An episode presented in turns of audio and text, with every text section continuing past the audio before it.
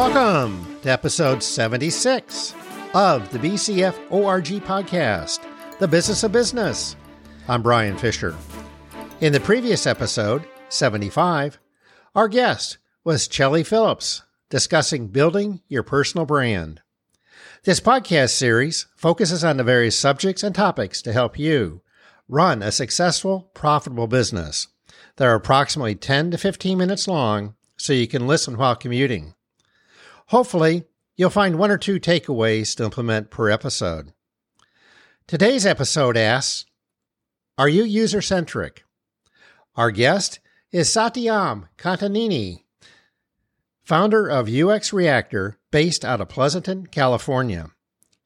Prior to founding UX Reactor, Satyam led various in house design organizations, such as Citrix and PayPal. He is also an alumni of Harvard Business School.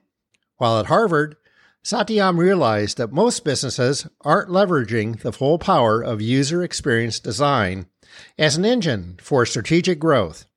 So, he resolved to change that. Through UX Reactor, Satyam demonstrated that UX can go and should drive enterprise wide innovation and business outcomes. UX Reactor has enabled its client partners to generate hundreds of millions in additional revenue from user centered innovation. Satyam is passionate about user centered innovation and authored a book titled User Experience Design A Practical Playbook to Fuel Business Growth, which released in May of 2022. Let's welcome Satyam Kantamneni. Satyam, Welcome to the BCF ORG podcast, the business of business. Thank you, Brian. It's a privilege to be here. Thank you for joining us today. Satyam, I'm always interested in people's stories. What's your background in founding UX Reactor? I, I call my background a very serendipitous background. I actually studied electronics engineering uh, way back when and then serendipitously found uh, a line of study called human factors engineering, which studies how humans interact with technology. Uh, and then that became my calling for the last uh, 22 years now, or 23 to be precise. In between, also went to business school and studied business. So I, I think I have the trifecta by not by choice, just as hap- how it happened with uh, design, business, and engineering, all three, uh, you know, in, in terms of background. Our topic today is being user centric. What does it mean to be user centric? In the most simplest terms, uh, every business uh, in the world uh, has a system of users uh, that actually interact with it. Understanding every user in that system, understanding their journey, understanding their pain points, opportunities, uh, and doing something about it is what is, in a sense, being user centric. So that's the line of work that I do uh, and help organizations kind of drive.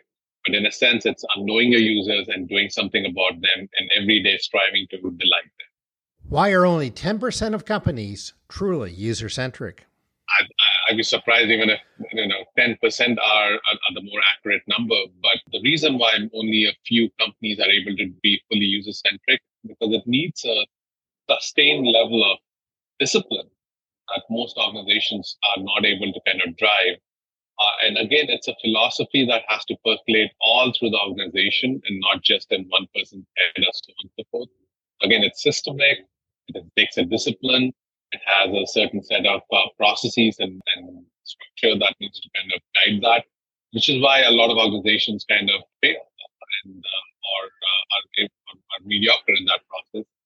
Uh, and the companies that are able to leverage that power and you see that all across in the stock market. Like say that why is that that Apple is ten times more valuable than a Samsung? We're speaking with Satyam Kantamneni, founder of UX Reactor. How can a company become user centric if they're not already? Again, as I mentioned, it's a discipline and uh, it needs the right people following the right process with the right mindsets in the right environment. I write that in my book call it the BVD, to, to drive business value by design and, and understand when it's a user-centered design is the line of work. You need people, you need the right leaders, you need the right kind of practitioners. So constantly, organization needs to have an army of user researchers uh, understanding the different users, understanding the journey, extracting the data, synthesizing that, and, and projecting that back into the organization. Most times, many people are making assumptions like, ah, this is what the user wants, or this is what the user would need. This is what I would do if I was a user. And these are all, you know, classic ways of failing uh, in the process of being user centered. You actually need to have a sustained way of getting that data. Then you need to kind of run experiments and say, hey, this is the way I would kind of make it easier. This is the way I would solve a problem. And that's again the next part of the discipline and then kind of building that into a system where you know you are celebrating that and, and institutionalizing, institutionalizing that across the team. Uh, so all of this is what takes that discipline. And when you do that that's when you truly are user centric and obviously then you will make an insane amount of business value for yourself. How can a business pivot strategy to outdo their competitors?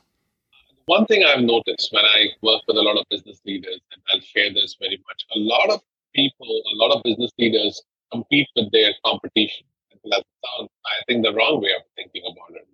When you're competing with a competition, you're saying, hey, they're doing it, so I'm going to do this. The right way of competing is competing with your users and saying, how do I consistently keep delighting them? What are the pain points that haven't solved for them? What are the opportunities that I can still go for them? And when you start thinking from that mindset, you are competing with only the users and therefore you become everyone's competition. And that mindset shift is a significant shift. And when I say you want to compete and to win, don't compete with your competition. Let them compete with you, and you compete with the users.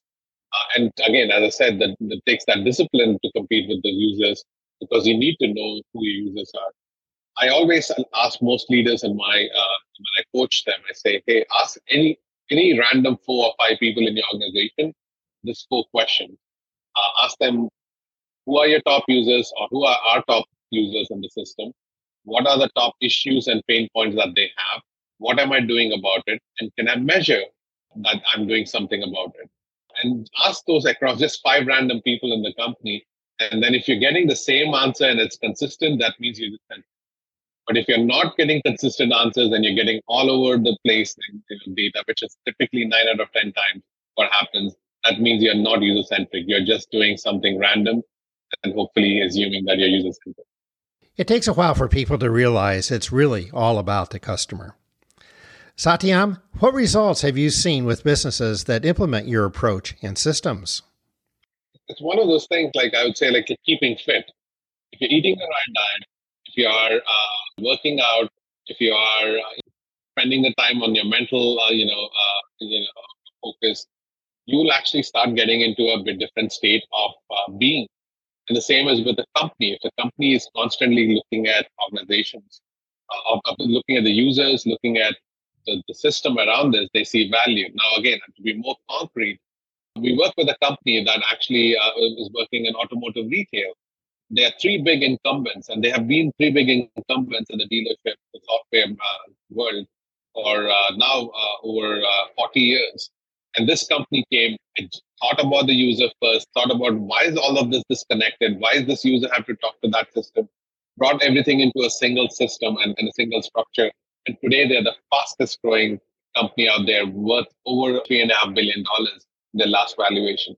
That's when you start seeing the impact of this. Then again, you you start looking at companies that we all know of, as I said, you know, an Apple is 10 times more valuable than Samsung is, and Samsung makes everything that Apple does and more. It makes TVs, it makes refrigerators, it makes AC units.